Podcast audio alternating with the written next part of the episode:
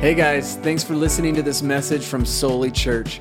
Our prayer is that this message would be a blessing and resource for you, but no sermon or podcast can ever take the place of being connected to a local church. If you're in or around the Ventura County area, we would love for you to join us. You can find when and where we are meeting by visiting solichurch.com. S O L I church.com. Rest in Jesus, Christian. You guys are actually remain standing for me? You have to stand the entire sermon today. It's a short one. no, I, I want to remain standing because we're going to continue in the Word of God. Our New Testament reading is our passage this morning, Luke 1 uh, 26 through 38.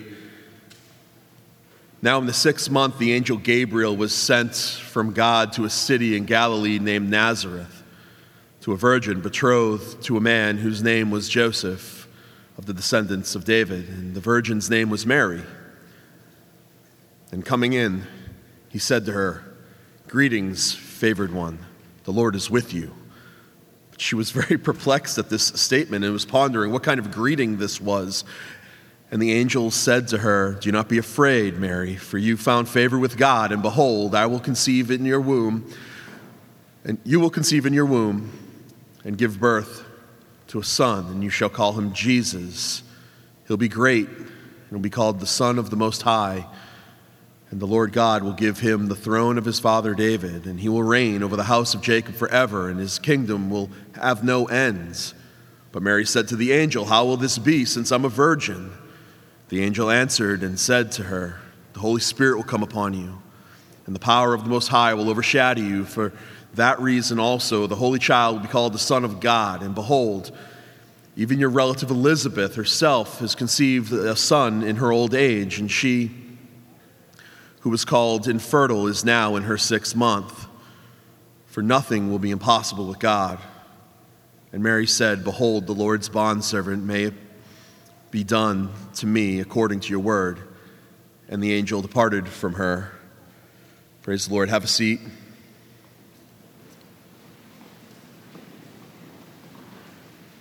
Uh, let me offer a prayer real quick, and then we'll dive in. Holy Father,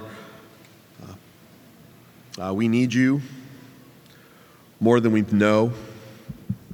Uh, I need you so much this morning. I feel that my confession of that is, is even lacking. So, Holy Spirit, would you give me the power and the unction to preach your word and uh, reveal just a little of yourself to us this morning so that when we leave here, we're able to reflect Jesus just a little bit more in the lives of the people around us, Lord. This time is yours. We thank you.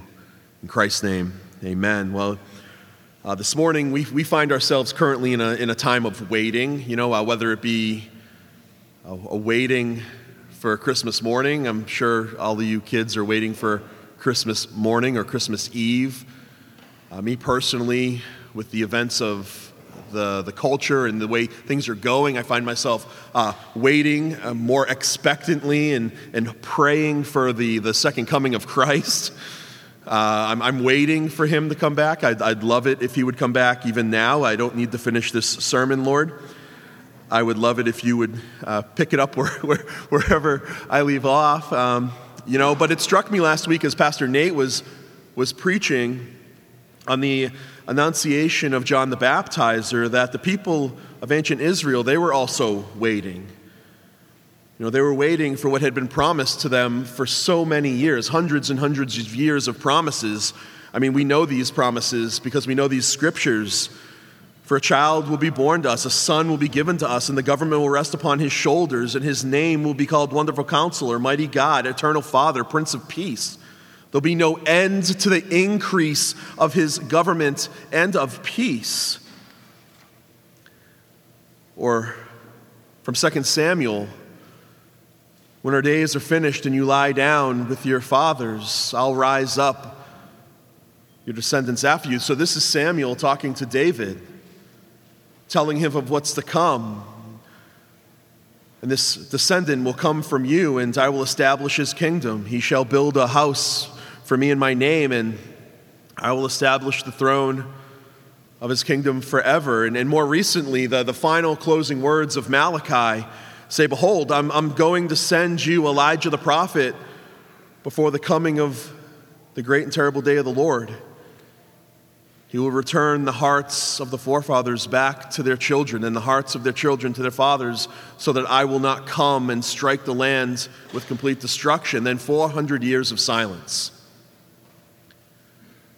These are the final words of God to his nation, to his people, for 400 years. Since their inception, since their creation, since that nation was founded, God was one with them, communicating, oftentimes manifesting himself physically and then silence. No more prophetic utterances, no more announcements, no more promises. Hope must have been dwindling with the, the passing of each generation. Oppression continuing. Jews struggling under foreign empires.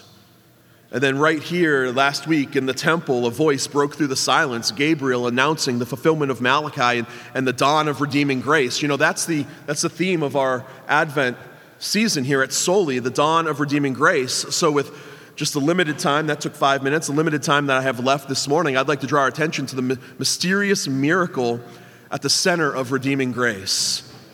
It's a mystery at the heart of the Christian worldview. Friends, let me remind you this morning as we sit here, we live in a supernatural world. Far too often, I feel like we forget that or we, or we water that fact down to, to appeal to culture, that, uh, and it's a culture that's becoming more naturalistic, ruled by the things of science. If you can't test it in the beaker, can't see it, taste it, or weigh it, it must not be true. And, and we've become synchronistic with that. We've forgotten the fact that we live in a supernatural world where supernatural things happen every single day. But you see, the friend, friends, the, the, the, moment we attempt to strip Christianity of its miraculous realities, we remove the very heart of Christianity. And, and, and let me confess to you, like a big part of me it, it, it, would be easy for me to get up here and, and uh, preach or teach an apologetic lesson out of Luke. Like a big part of me just wants to do that. You know, I, I want to talk about the, the historical reliability of Luke. I want to explain how we can trust the testimony Luke gives, the attention to detail, how he wasn't just uh, writing some mythological story about Jesus uh, in order to fool or deceive his friend Theophilus. You see, that would be really easy for me because that's what I do all over the country oftentimes, you know, but, but I don't think that's what we need this morning. That's why I don't think the Church of Jesus Christ needs at this season, at this very moment in history. I don't think that's what we need. You see, just like the Israelites, I think we desperately need the wonder of the mystery of faith in an incarnate Son of God born to a virgin. I think we need these mysterious things and we need to let them rest heavy on us and wrestle with them. And, and then this is where I'll start with the arrival of Gabriel, that same messenger from last week with another miraculous message. Here we have a young woman, maybe Mary's 14 at, at most, a young woman, a young teen, betrothed to Joseph, set to be married, being told she's going to become pregnant with a baby boy, but her, her, her and Joseph haven't known each other yet physically. They haven't entered into all the benefits of marriage yet. And now, on this presumably normal Mideastern day, divinity breaks into history. An angel shows up. Notice how our scene this morning, though, is set in stark contrast to the scene that was painted for us last week as the angel, the same angel, appeared uh, to, to, to Zechariah. There's some major differences here. You see, it's this morning we move from the center of religious life, the Temple of Jerusalem, to the, to the margins of Galilee, to an obscure town called Nazareth. Notice also the contrast between Zechariah, a high religious official doing high religious business, and Mary, a young woman going about a normal day, a, a nobody, a, a normal person, just like you and me. It's incredible to me. I can't even wrap my mind around it that God, this is about God, is going to choose to reveal himself in his son. He's going to choose through a, through, a, through a nobody. A nobody in a no no end town. He doesn't use the, the lofty officials of the temple to do this. He comes meek and mild. Nothing observably special. And look at the difference of Gabriel's approach. Here we just, where he just appeared to Zechariah, here we're told Gabriel's sent by God and introduced himself with an elaborate greeting. Greetings, favored one, the Lord is with you. And, and, and look at how Zechariah uh, is, is, troubled at the very presence of Gabriel. But Mary, she's, she's not troubled by the presence of Gabriel. What, she, what, what causes her concern? She's perplexed at the statement, favored one. You see, Mary, I think she, she, she knew that greeting. She had heard it before. She probably at this moment had in mind maybe even a little bit of hope because this greeting was what was given to the women of faith long ago. And even more than that, it's been used in the past when God was about to do something incredible. Remember the account of Gideon. You see, Gideon was the least and the last of his family, facing overwhelming odds. And, and you remember how God reduced his army and facing impossible odds. Gideon hides, and, and, in, and then an angel of the Lord appears to him. And what's he say? He says, The Lord is with you, mighty warrior. And in other words, he, here's a disclosure of God into the, into the weakness and into the, the frailty of this man who's confronted at what lays before him, insurmountable. You see, there's something special here that's going on, and I think Mary knew it. Maybe she recognizes the significance of the greeting, and, and the angel said to her, Do not be afraid, Mary, for you've found favor with God. Saints, a supernatural world opens the door to amazing possibilities. And I want to jump us to verse 37, where, where Gabriel tells, tells, tells Mary, For nothing is impossible with God. I feel like this is where, where Gabriel maybe should have started his message. Maybe he should have said, Mary, hey, don't be afraid. Nothing's impossible with God, you know? Like, and then tell her that you're gonna be with child, that you're, I know you're a virgin, but nothing's impossible with God. It should have been the trend, but that's not how it works. Instead, he uses this statement to conclude their conversation. Either way, I think this is an important fact for Mary and us this morning to grasp that there is nothing that is impossible with God. We live in a supernatural world where God has broken through time space. He can do anything. Do you see this? There's nothing impossible with God. And, and, recognizing these things and recognizing the greeting, I think Mary realized there's something special about to happen. It's more than just a miracle, it's the miracle. It's the miracle. Ultimately, the mystery of the virgin birth. And behold, you will conceive in your womb and give birth to a son, and you shall name him Jesus, and he'll be great and will be called the Son of the Most High. And the Lord God will give him the throne of his father David, and he'll reign over the house of Jacob forever, and his kingdom will have no end. And Mary asks the obvious question How in the world is this supposed to happen? I'm a virgin. Now, kids, if you don't know what that means, you need to ask your parents. And parents, you can thank me later for sparking that conversation this afternoon, absolutely. But, the, but the, the, the, question doesn't go unanswered, right? The, the, the uh, Gabriel, he says, the angel answered that and, and said to her, the, the Holy Spirit will come upon you, and the power of the Most High will overshadow you. For that reason, also, the Holy Child will be called the Son of God. Church, I love this verse. I love the language Gabriel uses here. It's not like anything that we're used to. It's not like, I feel like if this event were to happen today, it would be completely different. No, there's transcendence to, to his response, the, the majesty and the beautiful restraint used by the messenger. It's full of Old Testament imagery, and, and Mary would have known that. She would have been comforted by that.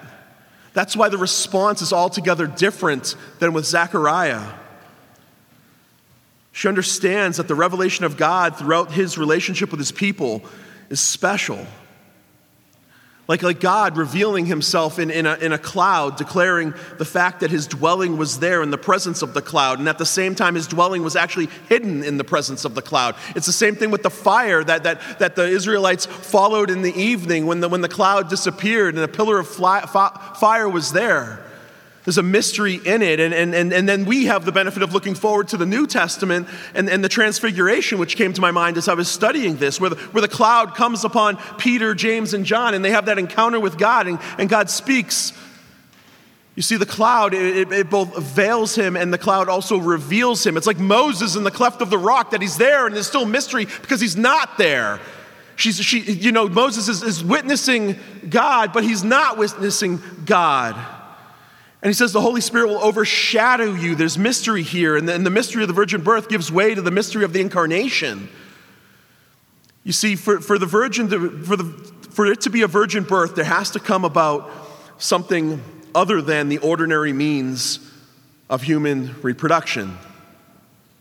It has to be according to an unparalleled, unique, miraculous action by the Holy Spirit. And this is the mystery of godliness, Paul talks about if you read his letter to Timothy. Great indeed, we confess, is the mystery of godliness, that he was manifest in the flesh, vindicated by the Spirit, seen by angels, proclaimed among the nations, believed on in the world, and taken up into glory. You know, recently I read an article, it's an old article from 2016 in Nature or Science, one of the medical journal, I mean, one of the scientific journals.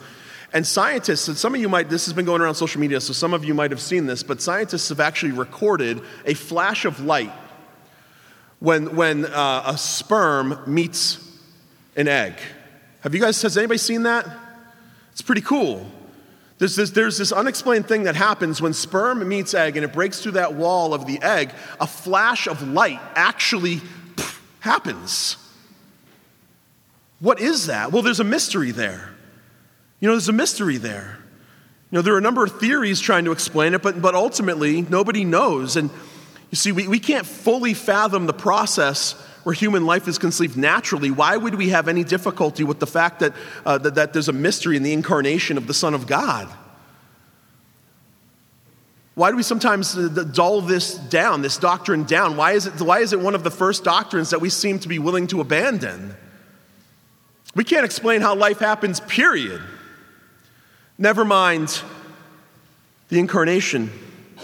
But there's more here. While, while studying for the sermon, something came to my mind that makes the incarnation so much more amazing. You know, I remember not too long ago, one of my kids, I think it was probably Phoebe, uh, she asked me, like, where was I before I was born? You know, that's a great question. Where were you before you were born? Well, you're nowhere before you were born. You're, I mean, you're in the mind of God. But you're nowhere before you were born. You don't exist before that moment when there's that flash of light. You weren't like, I'm sorry if I'm like destroying some of your visions here, but you weren't like floating around in heaven. You know, you're not like some unembodied spirit. You're not cherubim. You know, it's, that's, just, that, that's fake stuff. It's not real. Now, at the moment of conception, your unique material body is created, and God generates your unique immaterial soul and then imparts it to that material body. But you see, this isn't the reason why I'm mentioning this. This, this isn't what happened with Jesus. Jesus is the second person of the Trinity, and he became man. He did exist from eternity past. He, he was, he was co eternal and co equal with the Father and with the Spirit. He's not a created being, he, he predates his incarnation. And this is biblical orthodoxy. This is what we hold to. You know, in the beginning was the Word, and the Word was with God, and the Word was God. He, and, the, and, the, Word here is Jesus, and, and He was in the beginning with God, and all things came into being through Him, and apart from Him, nothing came into being that has come into being. And this morning, as, as, as we do every single Sunday morning, we declared what, what, what it is that we believe as a church as we recite the Apostles' Creed. And, and we say that, that, that, that Jesus was conceived by the Holy Spirit and born of the Virgin Mary. And, and, and this is an incredible statement. And sometimes, uh, certainly me personally, I feel like I've just gotten caught in the mechanics of it. I know that the, the Apostles' Creed by now, I mean, it's been two years. No, but, but do we really sit and think about what we're saying? Conceived of the Holy Spirit and born of the Virgin Mary. This is an essential Christian doctrine that Jesus was born of a human mother without any agency of a human father. And here we firmly and inescapably are in the realm of divinity. This idea, it's not scientific, it's, it's not naturalistic, it's theological. The eternal Son of God, who's the second person of the Trinity, without ever ceasing to be what he is, namely God, took into union with himself human nature. And in that, he reveals himself to be truly God and truly man. And, and in doing that, he took to himself what, what, what before that act he didn't possess. This is an act of divine intervention. This is incredible up there with creation ex nihilo, creation out of nothing. This is God, very God, the second person of the Trinity, taking on flesh, becoming a man, living among us. This is unique, friends. This is completely unique, not only in, the, in, the, in human history, but in human minds. You can't make this stuff up. You can't make it up. But, but in it is also mystery. Of course, it's mysterious.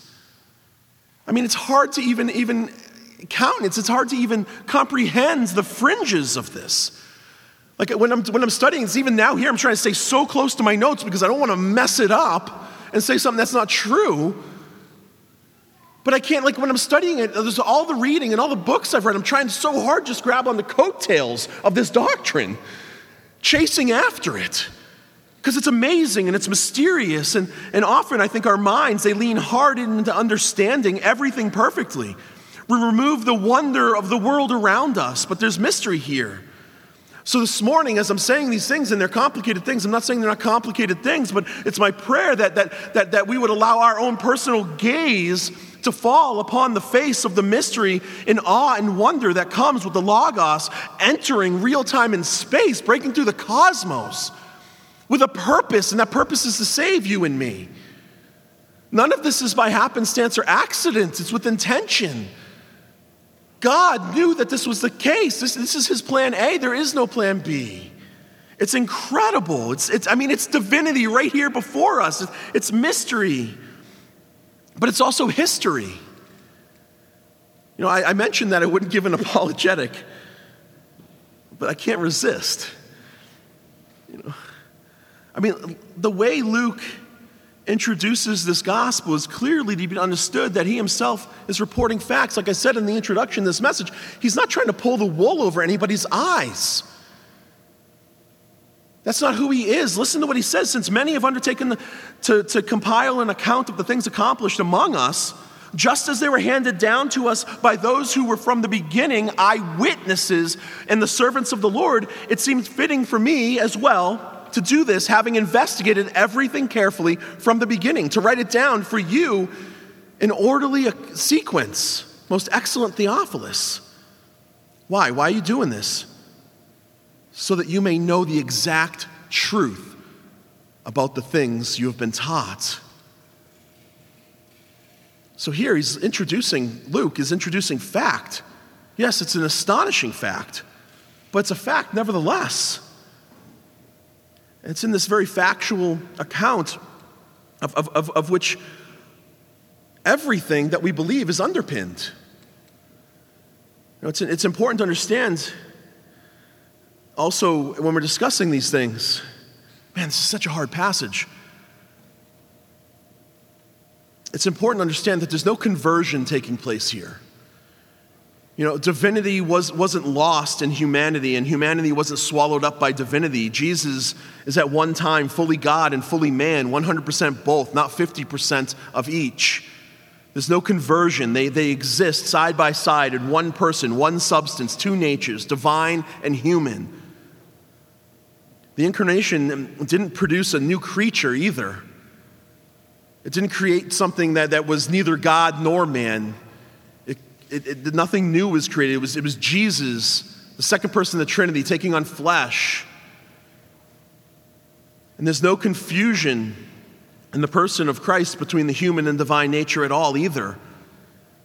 You know, and in trying to process all of this logically, it's just not possible. It's just not possible, and mystery shouldn't make us nervous because there's mystery in everything about God.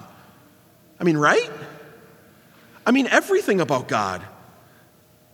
I mean, even how he created everything, and, and, and then, you know, and, and, and his, his life and his death and his, his, his crucifixion and his resurrection and that cosmic transaction that happened on those three days that he was absent, his body. Like, who knows what happened?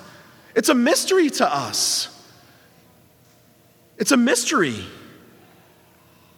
And I think that this is what God said when, when, when, when in Isaiah he says, For my thoughts are not your thoughts, nor are my ways your ways. For as high as the heavens are from the earth, so are my ways higher than your ways, and my thoughts than your thoughts. You know, the only way to come to really any passage of the Bible, friends, the only way to come to any passage of the Bible is to come to it on our knees. The final step in my preparation for this passage, for any passage that I read, before I come here to church, I'm in my room and I, I get on my knees and I read out loud to God His Word, hoping only for a little grace to preach under its weight, under its mystery. To comprehend and remind myself that what I have before my very eyes is, is, is wonder. And it's wondrous. It's a mystery beyond mysteries. And I cry out for that grace and the power to do it, that this is the very Word of God. These aren't blots of ink on a page. These aren't just some words written by a man, Luke, 2,000 or so years ago. But these are the very words of God. They've been purposed that way. Every jot and tittle, every punctuation mark, every word has been thought through by our divine Creator with a divine purpose and divine intent to point us to our divine meaning. And I need so much of His grace even to convey these things in a way for, for us to even just grasp a hold of their coattails. Just to get a glimpse of him, and, and, and his face is seen in the risen Jesus, and it's all up to God, it's entirely God. You know, this is what Jesus is talking about when he's talking about this mystery. When he says to the Father, I praise you, Father, Lord of heaven and earth, that you have hidden these things from the wise and intelligent and you've revealed them to infants. I'm merely an infant up here. He said the same kind of thing to Nicodemus unless you become like a little child, you will in no way enter the kingdom of heaven. You must approach these things as children with, with childlike wonder still intact. One of the most amazing things, and I think it's an evidence for the, for the divine, I think it's an argument for the existence of God, honestly. Like when we look at kids, there's such wonder in their eyes to the seeming mundane. A balloon filled with helium. You bring it home and, and, and you show it to them and you let it go and it goes up and, and you do it again. And what do they keep saying? Do it again. Do it again. Do it again. There's wonder in their eyes on Christmas morning, not even fully comprehending the miracle that we're, we're celebrating. But there's wonder, and I feel like sometimes our hearts are jaded as we become older, and we don't allow the wonder to, to, to seep into us. We don't knit the wonder to our souls. And that's when we become synchronistic with the, with the, with the world around us. Has no place for wonder or mystery when we need that. We need to shed our, our, our, our jaded selves and put on the supernatural and all the possibilities that come with living in that kind of world, not subjecting God to our scrutiny, but ourselves to His. Yes, we investigate things in search of truth. We test all things holding fast to that which is true, but we mustn't be so arrogant as to suggest that, that we can bring the Creator of the universe down to us so that we might examine Him. You see, it's God, the Creator of the universe, who examines us. And, church, the new life born from Mary came about through the direct agency of God's Spirit, and this isn't just any baby either. this is a holy child, the Son of God. This here is the promised Messiah. See, the use of, of Son of God language here is, has a meaning going well beyond a merely messianic use of the phrase. The child, Jesus, the second person of the Trinity incarnate, is to be God's Son in a unique way. See, here, right before us this morning, here, right before us this morning, we have something amazing breaking in. We have something that's surpassing anything that's gone before. The mystery of the incarnation is, is the dawning of the promises of God, it's the dawning of redeeming grace. And Mary's response here is, is amazing. As I start to wrap things up, Mary's response here is amazing. You know, it's what we might expect as humanity is confronted with divinity. It's the response of time when invaded by eternity, human frailty encountered by godly majesty pointing us to our third mystery, the mystery of faith. So have the mystery of the virgin birth and the mystery of the incarnation. And the mystery of faith sounds like this Behold, the Lord's bondservants. This is Mary's response. May it be done to me according to your word. And, and, and Gabriel left. The angel departed her. The angel's given her information. She asked her question. He's given explanation, and her response is faith. What an amazing response on a teenage girl. I, I mean, I'd like to think that that's how I'd respond. No way. I certainly would have been silenced or more. You know, I mean, Mary's no much, not much older than my Eva, confronted with these realities. And then I start to think about the consequences that Mary was going to face. These consequences had to be at the forefront of her mind, right? Betrothed to Joseph, all of a sudden with a baby. What were the consequences with her friends, her family, her rabbi, strangers on the street who catch wind of this? I mean, how do you tell Joseph?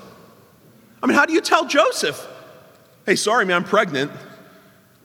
I mean, You cheater. You liar.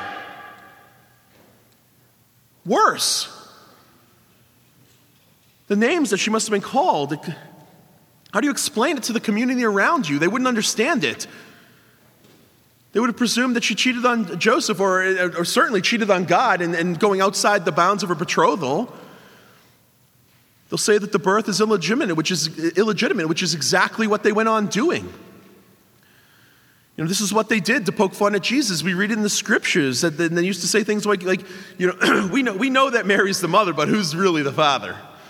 Right? Who's your daddy? Do you even know? They used it against him because they didn't understand. They knew exactly what they were saying. They were calling the question the reality of divinity. But for Mary to say, let it be so, friends, it carried a lifetime of consequences and was led by faith. The, the, the, response of Mary is the right response because it's the response of faith. And, and, and, and that's honestly, that's the response that God looks for in each and every one of us when we're called upon.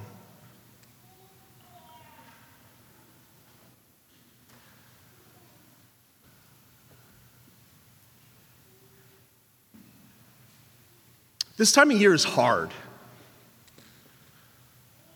I wrestle because I feel like oftentimes the truth of the things that we've been talking about, the miraculous things that we've been talking about, they're trivialized by so much of our Christmas stuff. It's trivialized by our materialism or our arguments over, over public nativity scenes, where they can be erected or not, or, or the use of Merry Christmas versus Happy Holidays. But Jesus, he can't be dismissed that easily. And I feel like these things, they end up turning, excuse me, they end up turning into mechanisms ultimately to try to dismiss him and, and, and what he's done in his miraculous entrance into his creation. But you can't dismiss him like this because Jesus, he reigns on the throne of his father David and his kingdom never eh, comes to an end. And, And at the name of Jesus, every knee will bow. Mary's gonna bow. Joseph's gonna bow. You're gonna bow. I'm gonna bow. My unbelieving family, they're all gonna bow. If you don't know who Jesus is here this morning, you will bow at his feet at the end of time. You will bow. What's that saying? Resistance is futile from the Borg, Star Trek. I'm not that kind of geek. Maybe I am. But you will bow. The only question is this When will you let him reign in your heart? When will you let him take rulership over your mind? When will you allow him into the dark things that you know that you're keeping secret from him, but he already knows them? When will you let him rule your life? When will you hear the call of Jesus, mine, over everything? When will you hear this, young or old? When will you hear this, students? When will you let Jesus reign over your school career? When will you let him reign over your relationships, boyfriends, girlfriends, and friends? When will you let him reign over your career, parents? When will you let him reign over your marriages and how you're raising your children? These are the only questions that remain for us this morning. When will you let Jesus reign? When will you stop saying, you know what, I'm ti-? when will you start saying, I'm tired of doing things my way, I want to do things your way? And don't, don't be confused, friends. This is a conviction in my own heart. I'm not, I'm preaching to myself.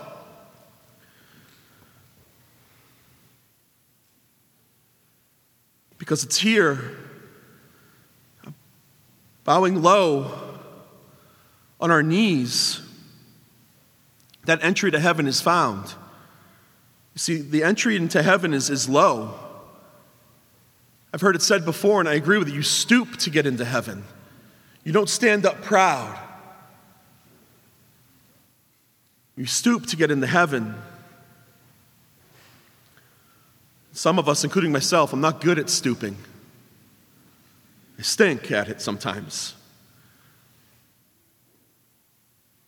And that's why we remain as we are, unchanged by the miraculous thing that we're reading about this morning. Let me close with this. Yes, friends, we're in a period of waiting, but loved ones, let me remind you this Advent season that the Savior has come. We have been rescued and rescued completely from the sin of even our own uh, hearts and lives and minds. The King of ages came obscurely, miraculously, and mysteriously.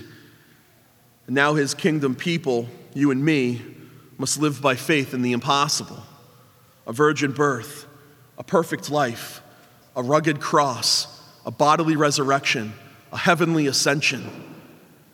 And now we wait expectantly for the second coming and the final resurrection. You see, these are the things that we profess here at Soli. These are the things we hold to be true of reality. These, these aren't fanciful Christmas stories. This is the way the world really is. And this, my friends, is what Christmas is all about. Let's pray. Holy Father in heaven, it never feels like enough. It never feels like enough, but I'm so glad that we can lean on our theology. We can lean on your word and, and, and understand that it's not about what we give you, but what you've given us a perfect Son living that perfect life, dying that perfect death, and rising again. Also, we could do this, Lord have communion with you. These mysteries are, I, I can't grasp them. I try, Lord.